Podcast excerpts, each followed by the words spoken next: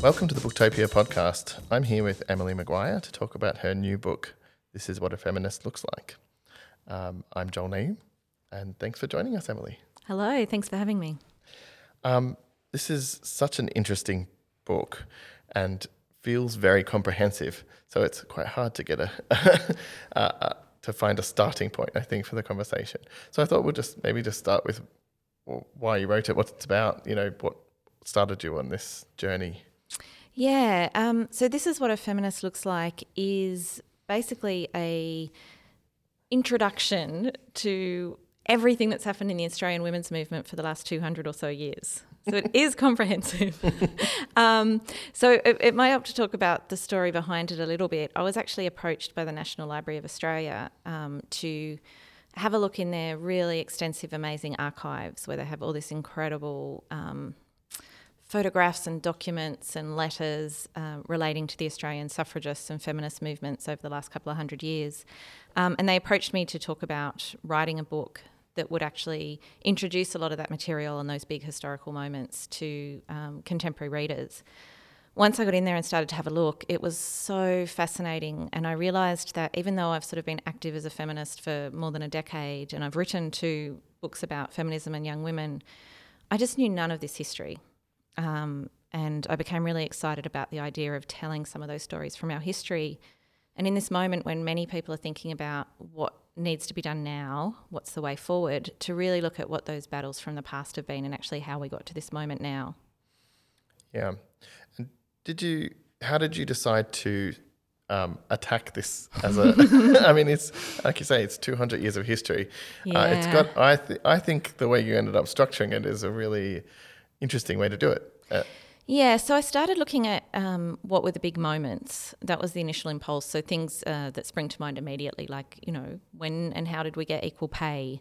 When and how did um, women first get the vote? And of course, once I started looking into those things and many others, I realised that none of those were single moments. And mm. some of them, for example, equal pay, arguably, we're still not there, even though there have been several court decisions and legal precedents that should have been the moment.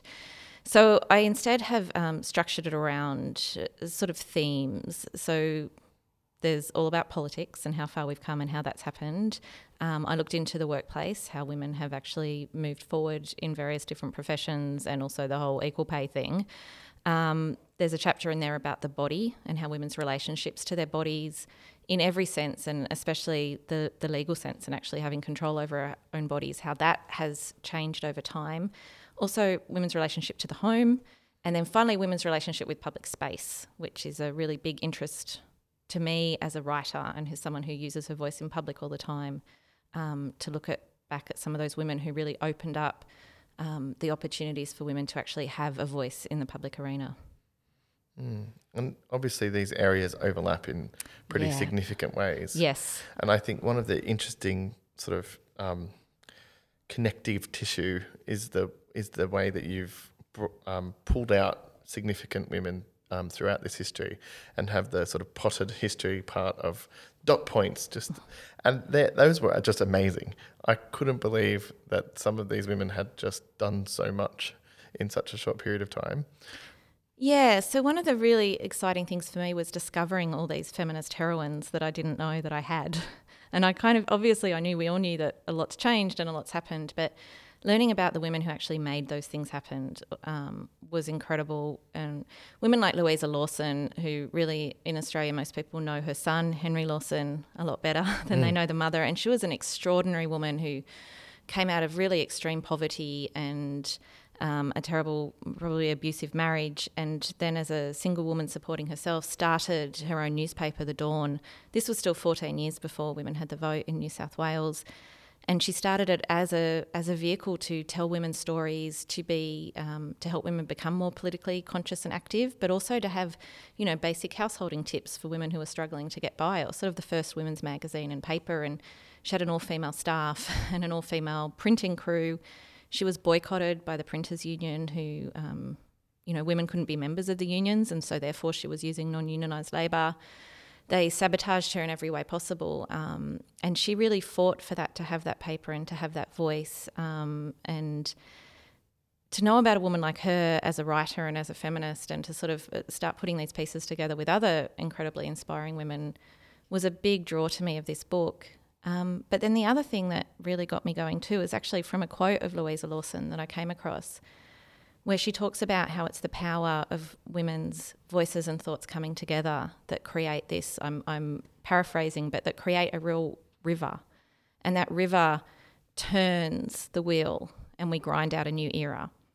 And I kind of really kept that quote from Louisa Lawson as a touchstone um, to remind myself that although these standout women, inspirational figures are really important and they should be household names like, you know, Don Bradman or Phar Lap is, um, there's also this mass of women and some men, all these feminists who have done all the unsung stuff and their names haven't been recorded, but they wrote the letters and lobbied politicians and, you know, made the phone calls and collected signatures and they ran the refuges and whether they were driving people around or acting as cooks or acting as translators.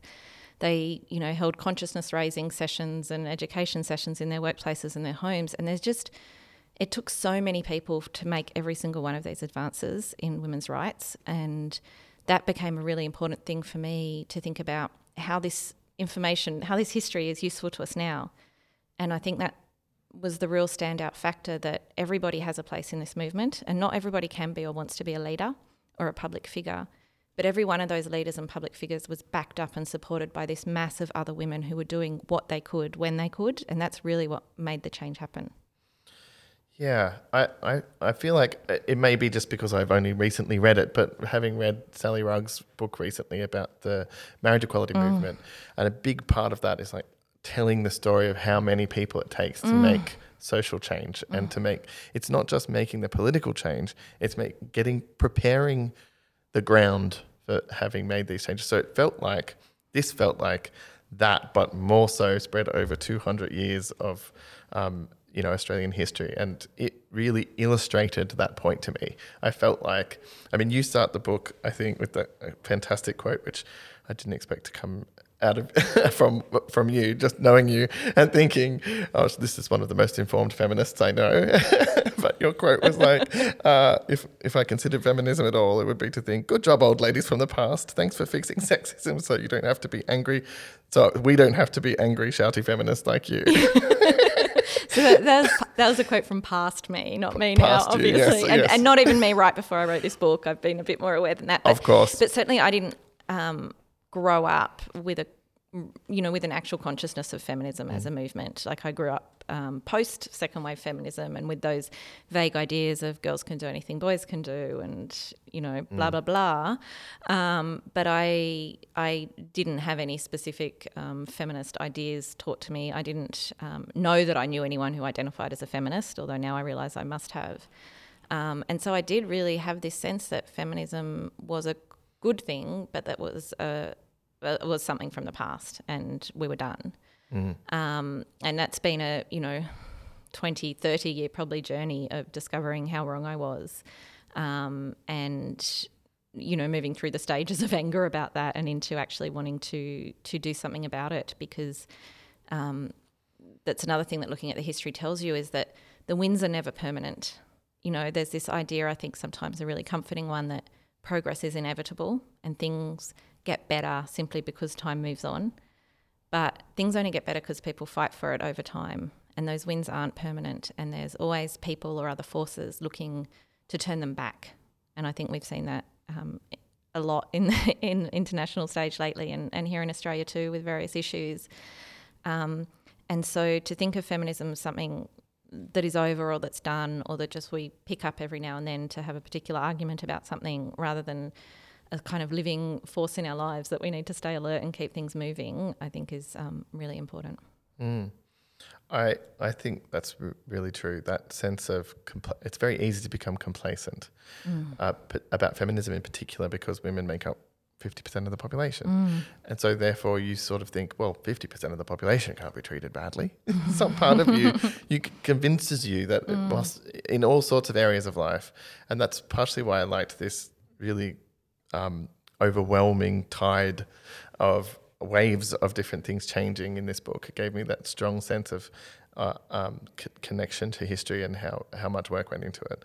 Um, and it inspired me to rewatch Julia Gillard's speech, which I hadn't I have watched a few times. Uh, and I watched it last night, and I loved it again, all over again. But it also upset me so much to realize that there are there's so many people, and it was only in 2010, but it feels like things have even changed since then.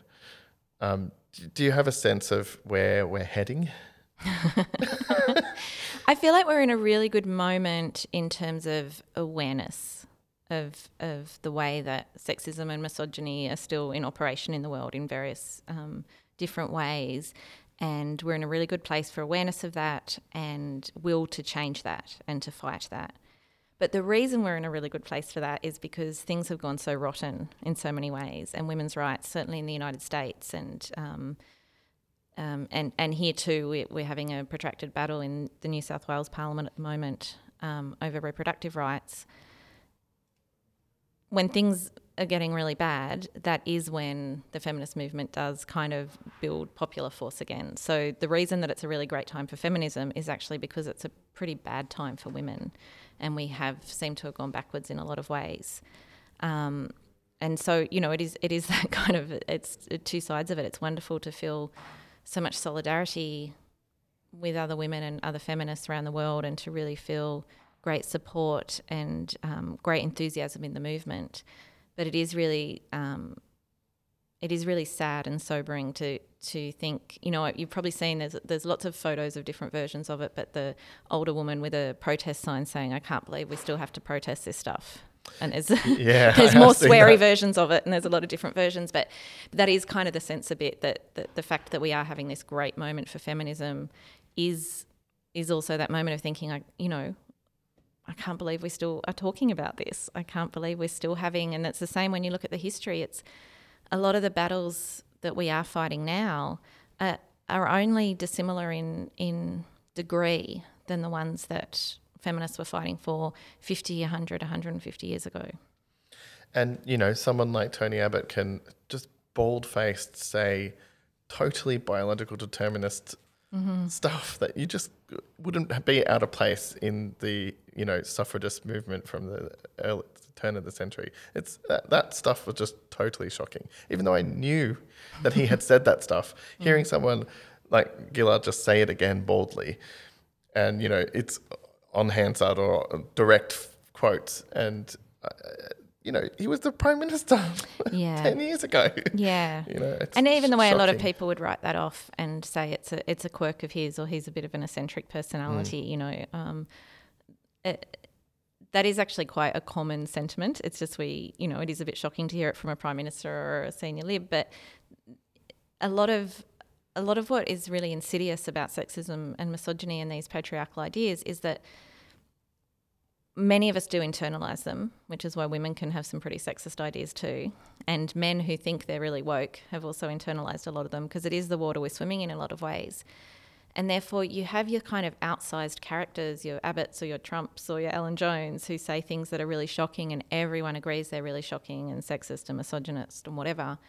But then you have this much, much larger population of people who laugh it off or write it off or forgive and forgive and forgive and write off the jokes down the pub that might be denigrating women or all these kind of sort of atmospheric bits of incidental almost sexism and misogyny that um, that do just become, like I said, sort of the, the water we're all swimming in or the air that we breathe. And they allow an environment where these more um, obvious and outsized acts of misogyny and sexism, the real injustices that are created, can happen because there is this level of um, not taking things seriously until it's the most serious. Yeah, and I think that's one of the things that's interesting about reading history, particularly of the suffrage, suffragist movement, is how obvious the sexism was back then. you know, Yeah. you know, it's it's almost refreshing. It's like people just said what they thought instead of covering it up with these fake statements. And yet, at the same time, Australia was at this sort of cutting edge of women's rights, and it feels like we've got the people who are sexist are just better at keeping those views to themselves or finding more convenient ways of saying it in a, that won't offend people as much.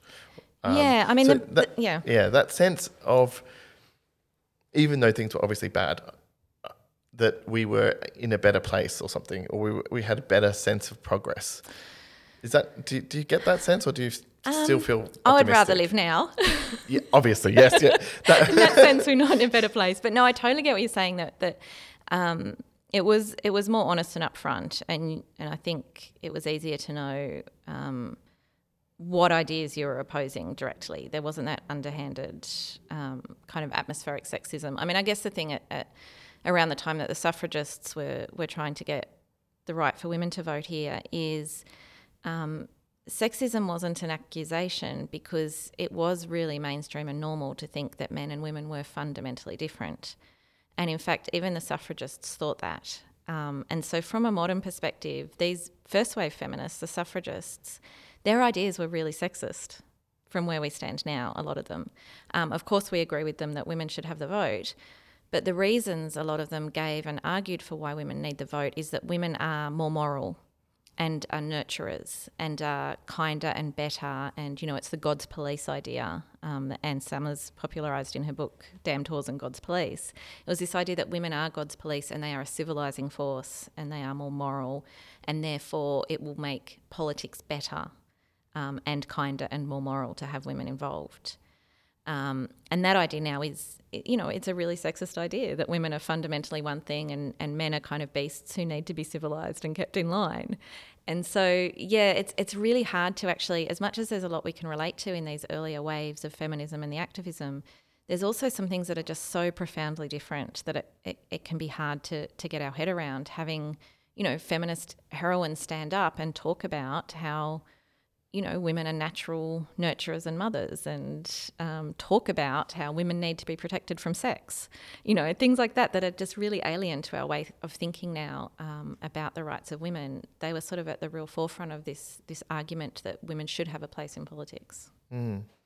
I think that's a really interesting sort of brings me to an interesting overall point that I was thinking about as I read the book about the balance that needs to be struck between female representation and gender essentialism. That you need to sort of fight for female representation irrespective of the fact that you believe that women are the same as men. I, I, and I don't think I reconciled that in my head. you know, part of me does think, well, there must be some differences, Yeah. but I don't think they're meaningful differences uh, on, on a large scale. Yeah. Um, and yet, I do believe in increasing female representation in Mm. all, these areas. And yet, I don't know how to wrap. I don't know Yeah, how to strike that. There's balance. there's a there's a lot to think about there. There there is a there is obviously a strong case for gender equity um, and to have equal numbers of men and women because um, that's how the population's made up, and our parliaments and representative bodies are supposed to be actually representative. Um, and that's the same argument for why we need more diversity in every sense. I mean, we need greater um, diversity in terms of cultural background, religious background, age. Um, our parliament is very centralised around one age group, um, and uh, you know, class or economic background, all of those things. There's a um, easy argument to make, I think, that our parliament is absolutely not representative of the Australian population, and gender is a part of that. And so, just on that basic principle, we should have around 50% of representatives being women. But I think the other thing we're thinking about is is not making the mistake of thinking that having um, around 50% women as our representatives will make this a feminist utopia and will make all policy. Um, not all women have a feminist um, philosophy or agenda that they would bring into parliament, and many men do or would have if they were elected in, um, because sexism and misogyny are not um, confined to men, and um, feminism and ideas of equality are not confined to women. Um, and we have plenty of examples uh, throughout the world and also here of, of women who have um, fought for policies that you know are arguably really bad for women as a whole and as a group. And so you know it's it's I think it's really important to to argue for proper representation in parliament. But also, we have to still always be making the case for different pieces of policy and talking about how they affect women as a as an actual separate issue. Whoever is sitting in parliament, um, I think the other thing I'd say is where it can sometimes make a difference, which is why you probably get that feeling that it has to make a difference, is that the reason diversity is good is in a representative body is because people bring themselves into that. And you don't know what you don't know. So someone's life experiences are naturally going to affect what they notice and what they fight for and what they care about. And we, we see that in Parliament all the time. We saw it with um, Jacqui Lambie, for example, who had a real awareness, for example, of um, drug addiction and how there's problems there in getting rehab for people because she had a family experience. You know, um, national MPs will often be actual farmers and they'll bring that experience to the Parliament. Inevitably, if you're a woman living in a society that is still um, unequal and has a lot of sexism, you are bringing an awareness to how various pieces of policy are going to um, inordinately affect women. And that is just something that you know from your lived experience. And so that is what's going to make a difference in the parliament. And, you know, we did see that in the RU 486 legislation that came through a few years ago. Um, there was that's um, cross party support there um, with women from all different political stripes coming in. And it wasn't that women um, are just naturally more likely to support, you know, progress in terms of uh, reproductive rights. It's that all of these women had experience either of themselves or people they're very close to, or at least, you know, experience of having a real bodily sense of worry about unwanted pregnancy. Um, that men just don't have that life experience. And so the urgency of this particular piece of legislation just wasn't as apparent to them, I think. Mm.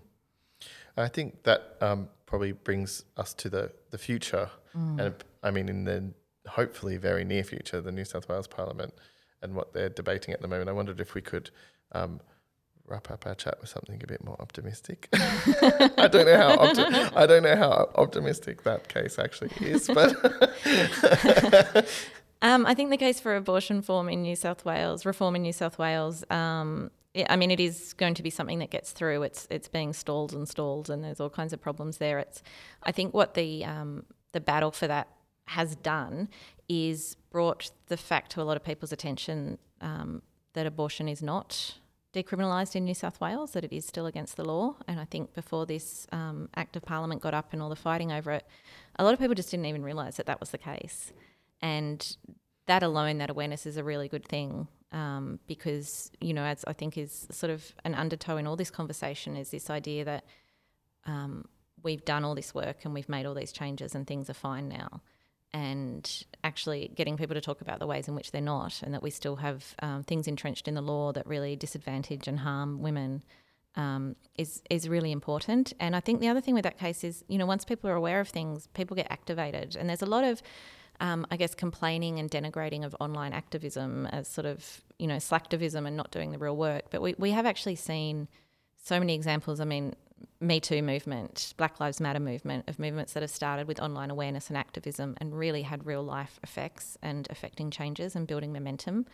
And to me, the real hope we have now is if if we look at all the hard work that the suffragists did and then the second wave feminists did and the changes they made, um, and they really did have to work so hard all the time. They were printing pamphlets and photocopying and making phone calls and traipsing all over the streets collecting petitions. And we're streaks ahead of that just from the starting point now in times in terms of organising, and we still have to you know push harder and go beyond just online forms. But that first stage of actually connecting with other people who care about the same issues we do, and and building momentum for a movement, organising marches, organising lobbies, all of those things, we're really in a wonderful, wonderful time um, to find to find other feminists and other people who care, and, and to start that organising effort.